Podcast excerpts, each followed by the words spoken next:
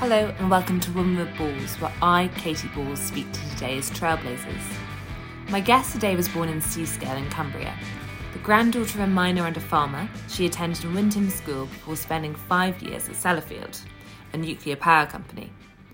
She went on to work at Copeland Council for another six, while completing a foundation degree at Salford University, before being selected to run as a Conservative candidate in the 2017 Copeland by election. It was the first win for a governing party in a by election since 1982. As the first time Copeland had elected a Conservative MP since 1931, it was also seen as a major blow for Jeremy Corbyn's leadership of the Labour Party. On arrival in Parliament, the Times sketch writer Patrick Kidd described her debut speaking in the Commons as a maiden speech swan like in its grace and beauty. In it, she thanked her daughters. Having four daughters aged 14, 15, 17, and 18, I was delighted to tip the balance of female MPs to 456, equaling the balance between all of history's women members and the current number of male members, she said.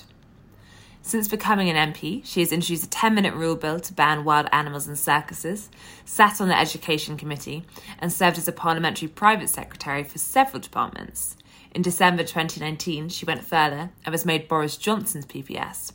On her appointment, she said, To serve the Prime Minister so closely in Parliament is a huge responsibility and an honour, and one which I will take incredibly seriously. So, to discuss that and more, my guest today is Trudy Harrison. So, thank you very much for joining us today, Trudy. We really appreciate you finding the time. On this podcast, we like to begin by asking everyone the same question, which is Would you describe yours as a happy childhood? Yes, Absolutely, yes. It was a very um, nurturing, loving childhood. I was very fortunate to be born into a kind family.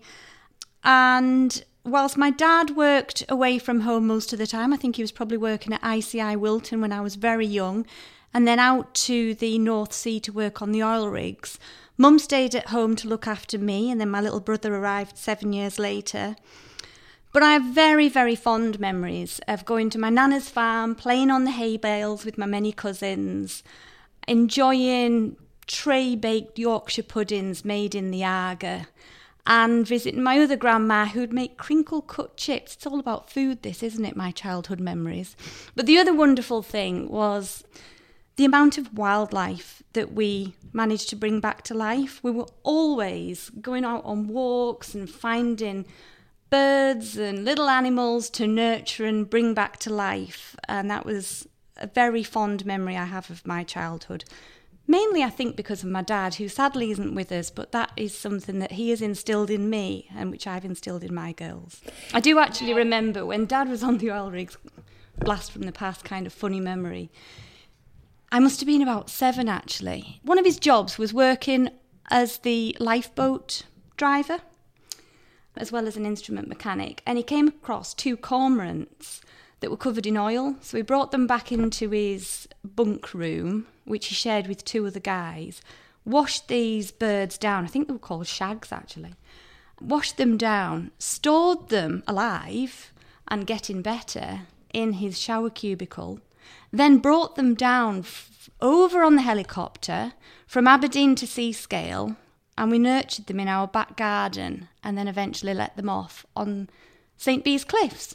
And I've got so many happy childhood memories of moments like that, of nurturing wildlife back to life. So, an animal loving family early on? Yeah, very much so. Very much so. Dad could fix anything.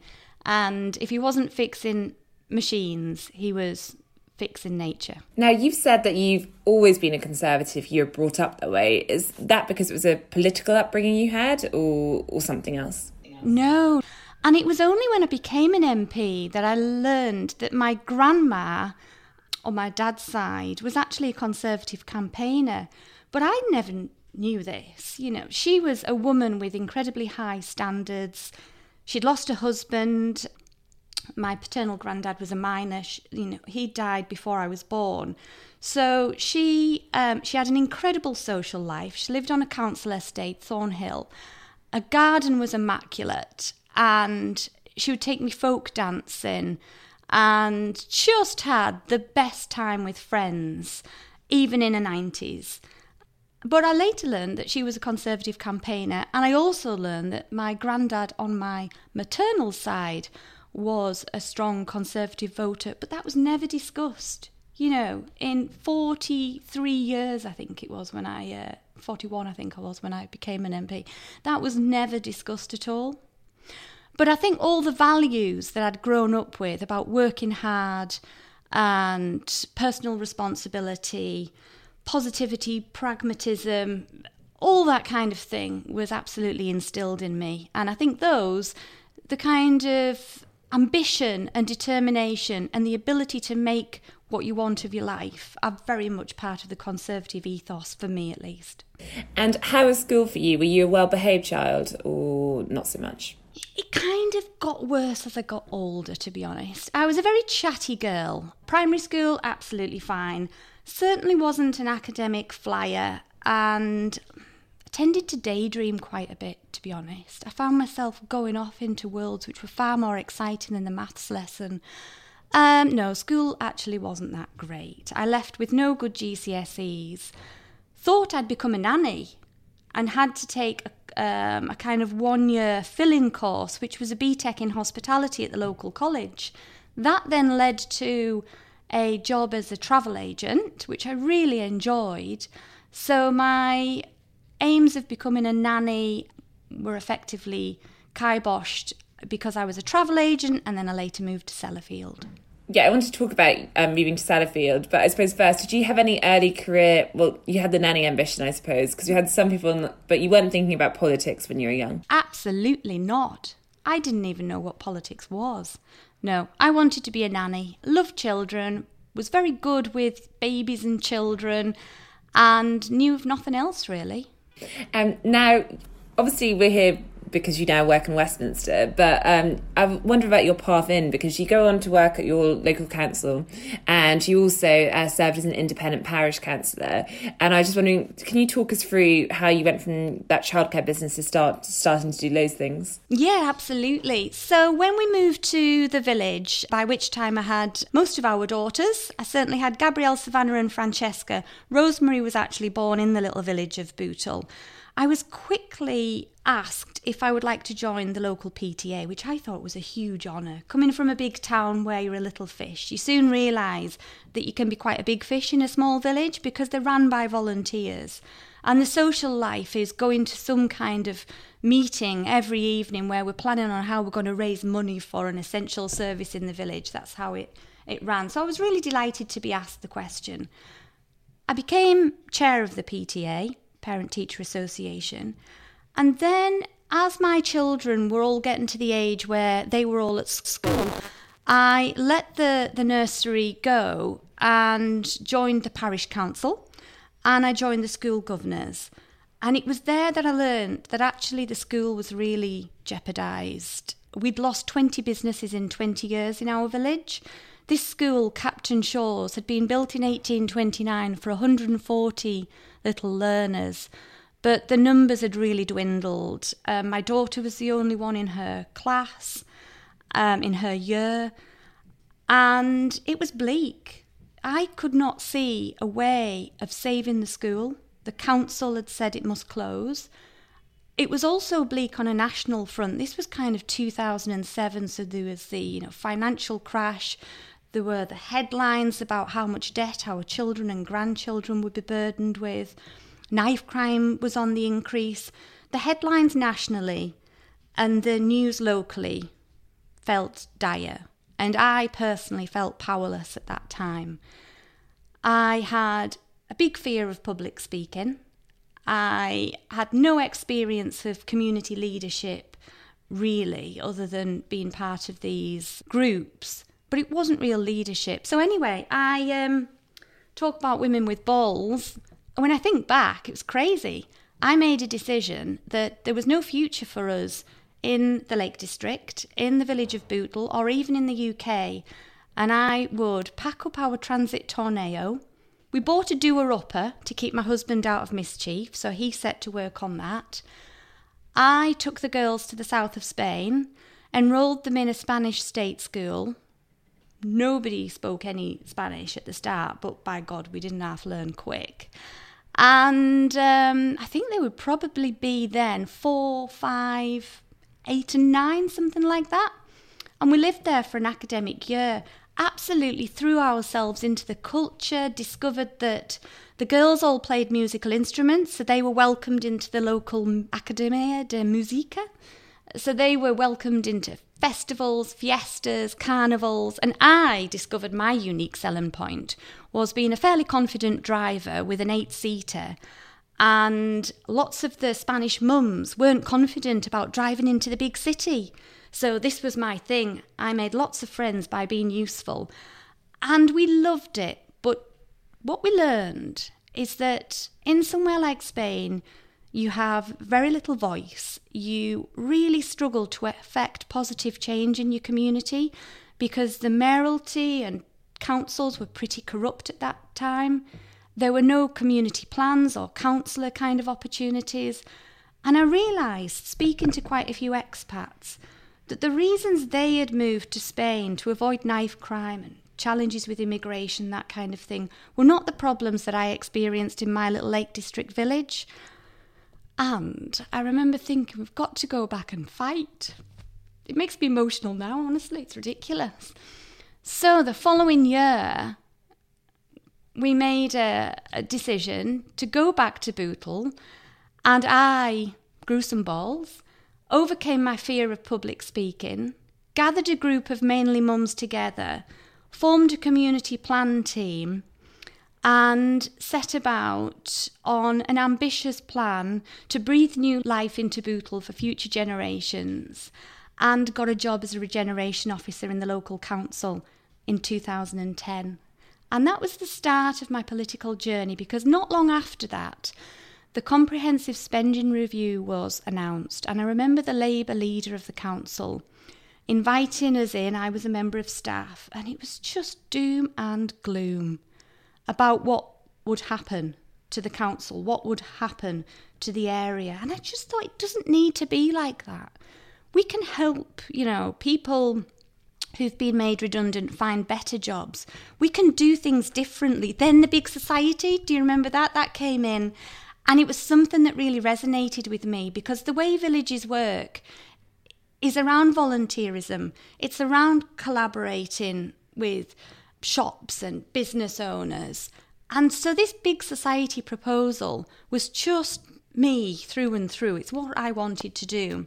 And I was able to kind of shape a role in the council where I would go out and help community groups achieve their priorities I became experienced in funding applications and planning applications. I put myself through university one day a week at Salford to undertake a foundation degree in sustainable communities, which was really helpful actually.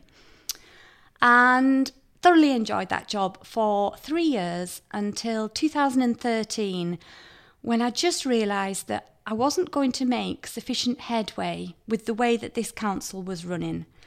And I was invited by private investors to work with them on socio-economic projects which would be investing in my area. And that was the next step really. Um, so you come back you are now completely you're focused and it sounds like you're fired up at this i am yeah absolutely fired up. And in 2012 it was the 12th of april 2012 we were delighted to have the council overturned their decision to close Captain Shaw's School. It had just 14 children in it at that point.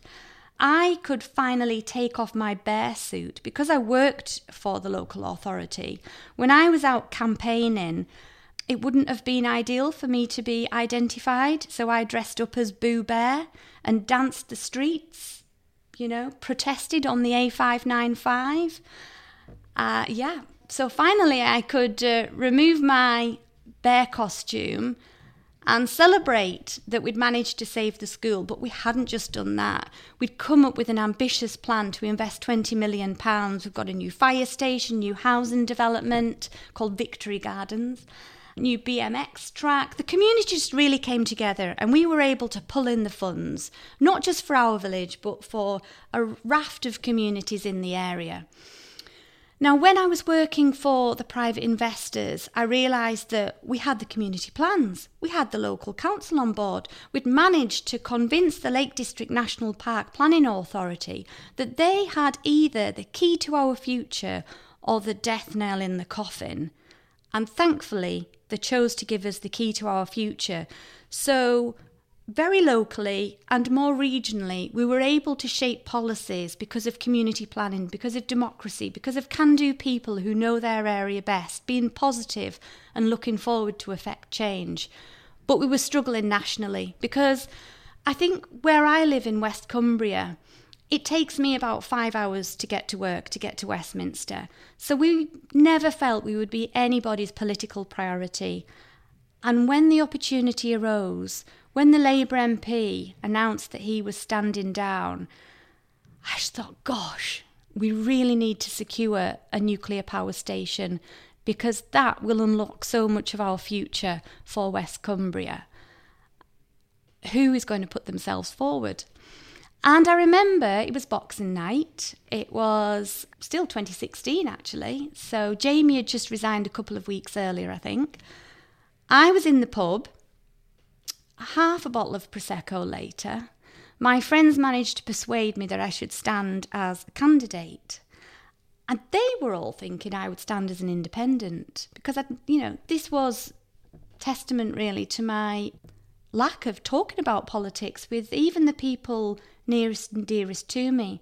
But I came home that night, it would have been two or three o'clock in the morning probably, and I went through some of the party manifestos and listened to Theresa May talking and thought, that's me. That's who I am. That's what I want for my community. That's what I want for my country.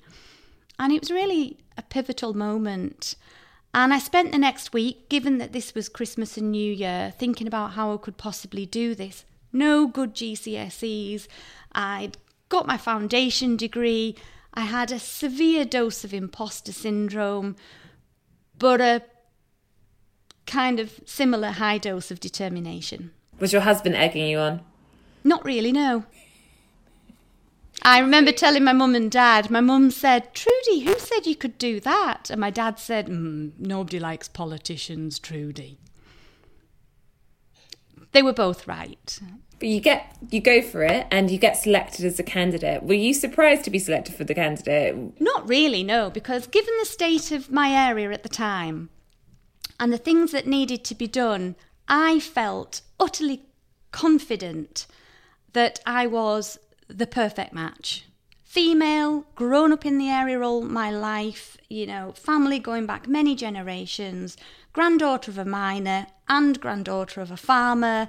My um, dad had worked at Sellafield. My husband at that point probably had about 38 years' service as a nuclear welder. My brother worked in the nuclear industry.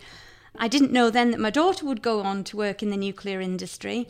But that was a, a really important, fundamental part of my campaign.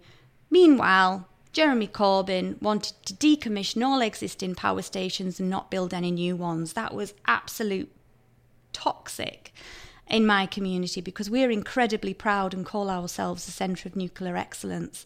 So I was a Brexiteer, patriotic. I felt I was a perfect fit, and thankfully so did the Conservative Party at the time.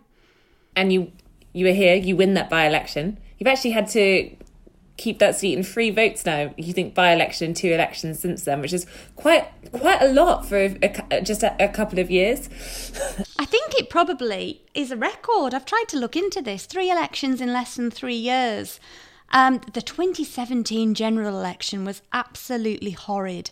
I remember kind of two o'clock, half past two in the morning, waiting outside in McDonald's car park, about to go into the sports centre, thinking, if I've lost this, I am at peace with myself because I am not prepared to get into the gutter. It was absolutely toxic the big issue at the time was the threat to maternity services. And I'd been born in this hospital. My four daughters were born in the hospital. I'd said that so many times. I was passionate about retaining maternity services at West Cumberland Hospital. but there were kind of fake handwritten letters going around. And on the front page of the newspaper, it said a vote for Trudy would kill seven babies a year. I remember my dad reading that, and it really affected him. It was horrible. I was going to say, but I think perhaps you've answered it. I mean, it's clear when you thought about going to be the MP, and particularly a Conservative MP, there was some hesitancy or you know protectiveness perhaps from your family uh, about what that would mean for you. Um, so have you, have you been taken by surprise by how vitriolic it can be?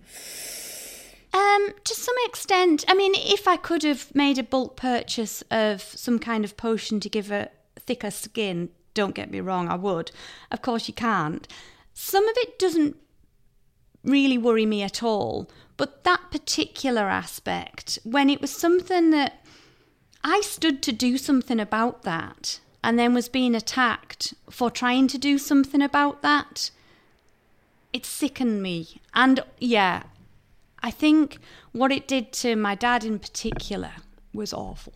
Now, you're in Parliament. We talked about the 2017 general election, but I just wondered, as someone who's obviously so invested in your local area and really came up through local issues and local politics, what surprised you about Westminster or Parliament? Because there's some MPs who are, you know, they go down the special advisor route and therefore they're, they're very used to the systems, whereas you're coming from quite a different perspective. Yeah, but it doesn't matter. And I think actually I've realised that the aspects of my life that I've maybe been embarrassed about, not having good GCSEs, having a northern accent, having a family young, I was pregnant at 21, absolutely planned, but you know, all of those things I'd maybe felt previously held me back in life. Of course, the only thing holding me back was me. I know that now. But being in Westminster and mixing every day around the tea room table with people who are incredibly wealthy, incredibly successful, incredibly well educated, we're actually realizing that the things that make us tick, the things that we want to talk about, are all the same. It's about our children, it's about what we want to achieve for our country, it's about where we want to go on holiday and experiences, it's about jokes. You know, it's made me realize that regardless of how much money you've got or how educated you are or how well bred you might be, actually, we've all got this similarity as humankind. So you have a few jobs quite early on as a PPS, and you're sitting on the education uh, committee. I think PPS is ultimately the lowest rung ring of the ladder when when you're starting to, to do a bit more, and it's also known as glorified bag carrier. Um, Paper passing service. Paper passing service was the uh, description I was provided with. Yes. but one of the things I think with that job is often people say, well that's how you get up move on that's how you get up. But it perhaps is a bit harder if you have a full family and things because it's often working slightly on godly hours doing uh, you know as you say passing paper and um, perhaps not the high-minded work that some people think they're going to come in and do. How did you find starting to do all that stuff? Did it work with having a big family at home? Was was it stressful? Yeah i mean my girls through necessity are very independent. I do sometimes think there's a fine line between kind of feral and independence. So by age eight, they were all able to operate the washing machine and make themselves their tea and breakfast. So they've been really independent girls. But to be honest, working in Westminster, it wouldn't really matter whether I was working a six hour day or a 16 hour day because I am more than 300 miles away from home. So, didn't really have an impact at all. But it's brilliant being a PPS. You just learn about the department in a way that is such a privilege. I've worked in the Ministry of Defence, the Department for Education, and that was absolutely fantastic insight, to be honest, to how the country runs essential services. I also worked across the Department for Transport as well. So, no, it's far from being a paper passing service. It's actually a brilliant insight. You're able to find out things about your constituency that you might not otherwise do. Really enjoyed it. And to be the Prime Minister's PPS is obviously a, a huge privilege. I think there was one pivotal moment I remember when I found it really difficult our family dog died, I remember getting a text through because I was in the chamber from one of the girls who'd said, Harry's just collapsed, what should I do? Take him to the vets, of course, texted back.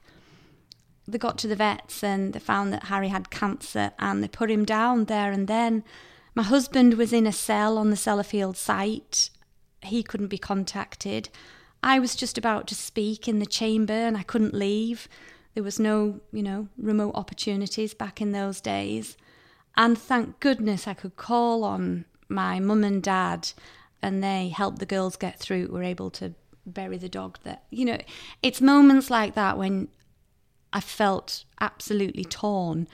But it's like what Kelly Clarkson says what doesn't kill you makes you stronger a good motto for um, working in Westminster. Now, you you mentioned that you're the Prime Minister's PPS, so he has two. One is one is Alex Burghart, and it, you've kind of been billed as his PPS, probably uh, his voice of the North, so to speak, when it comes to that that group of MPs. So, is that is that what's a day in the life as the Prime Minister's PPS like in that role?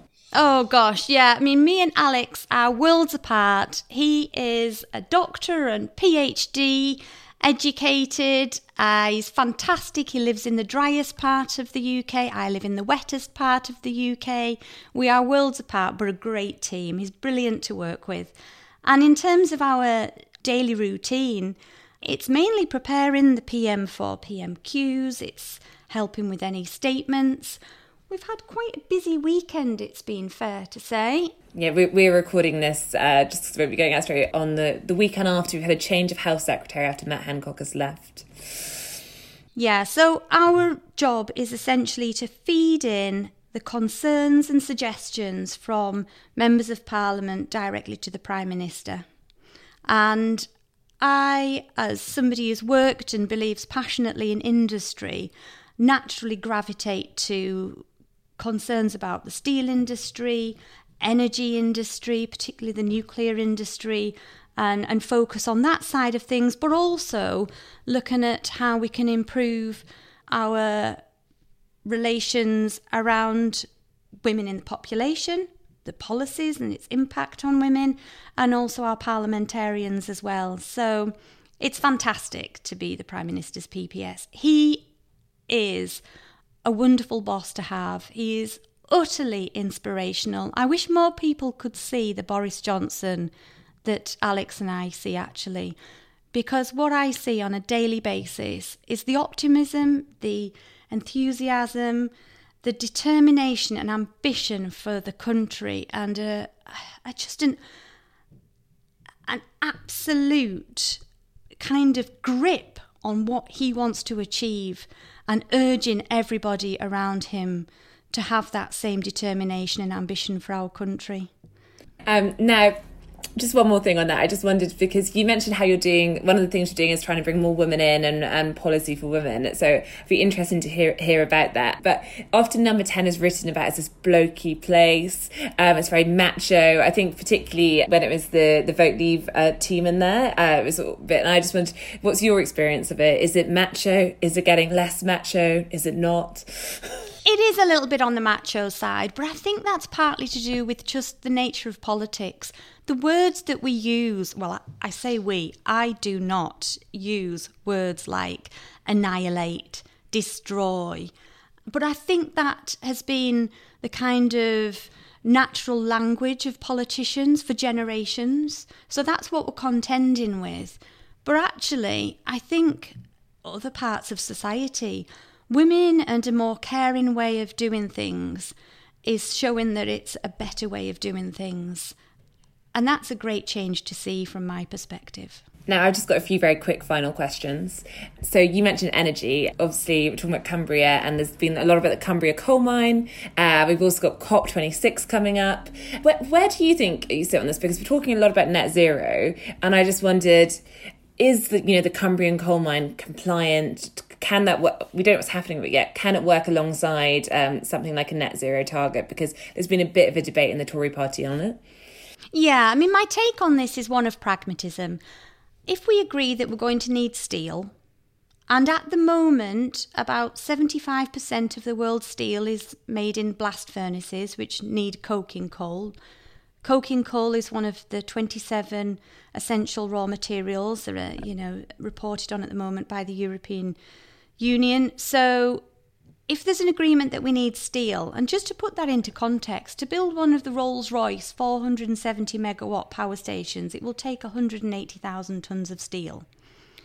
I just do not think it right that we can import that steel from, say, China, or that we can import that 2.177 million tonnes of coking coal, which is what we did in 2019, from places like Russia or Brazil or the United States when we have a particularly high quality, high volatility coking coal, metallurgical coal in the UK. And that's without talking about the 165 million pounds of investment that it would bring, the 500 jobs, the 2000 indirect jobs. When you think about how steel is used in wind turbines, in solar panels, in factories to build solar panels, in trains, in the tracks to build the routes for the trains, in electric vehicles. There is going to be an ever increasing need for steel, and I think we need to be responsible and, as far as possible, have an indigenous supply for our steel industry. Um, and do you think your colleagues are hearing that? Well, it's it's now had its politics taken out of it to some extent. Um, we have a public inquiry on the 9th of September, which will run for 16 days. But it's difficult because the headlines are sensational. The words coal mine create an uncomfortable, unpalatable thought in many people's minds. And it only it really is only those people that take the time to understand the industry, understand the increase that's anticipated for the steel industry, and understand actually how steel is made. It's essentially an alloy. Without carbon, you've got iron, and iron is far too brittle to be building the things that we need to build today. Now, final three quick fire. So the first is just um, you mentioned you've had a busy weekend. Just while I have you, just have to ask: Do you think Matt Hancock made the right made the right decision to leave his role after after what came out? I spoke earlier about maternity services, and it was both Jeremy Hunt and Matt Hancock who have enabled about £140 million to be invested in the local hospital that I was born at, and we have, say, say maternity services. So I owe a huge deal of, you know, gratitude, and I will forever to both Jeremy and Matt. That said, I think Matt himself realised that his position had become untenable. And it's sad, after all of his hard work and success, that it's ended this way. But as the final sentence in the Prime Minister's letter stated, he has a lot more to give to public service. Now, final two, more light. How do you cope with stress? I think we might have had a hint when you were coming in because you're one of the few guests to bring in, um, well, I think it's a gift. Not a bribe, not a bribe at all, Katie. It was definitely a bouquet that I popped out in my garden and picked. And as I look at it, we've got a fantastic array of various sweet peas. We've got a couple of different dahlias. We've got some chocolate cosmos, which smells divine, Ammi majus, uh, some pincushion flowers. Basically, I'm quite into gardening. I mean, I'm really into gardening. It is my new maternal instinct. I've nurtured my dahlia tubers since early March, and woe betide anybody that knocked them as they were trying to get past them because they did take over my conservatory. Yeah, this is now my first love. It's blooming marvellous, it really is. And I'm not sure really what I'm going to do with it because it has become an utter obsession. I deadhead, you know, whenever I can Sunday morning, seven o'clock, it's on with the wellies, out into the garden, and if I have my way, I won't come back until it's dark. It's just fantastic. And I don't think I'm the only one that looks forward to nine o'clock BBC Two to watch Gardener's World.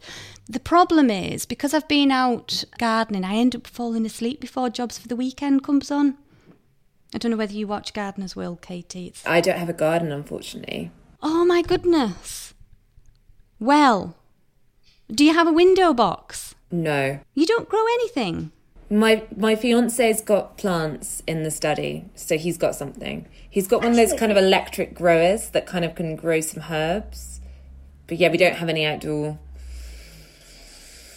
I'll work on it. I started with houseplants, actually. That was my introduction. And monsteras, have you got those?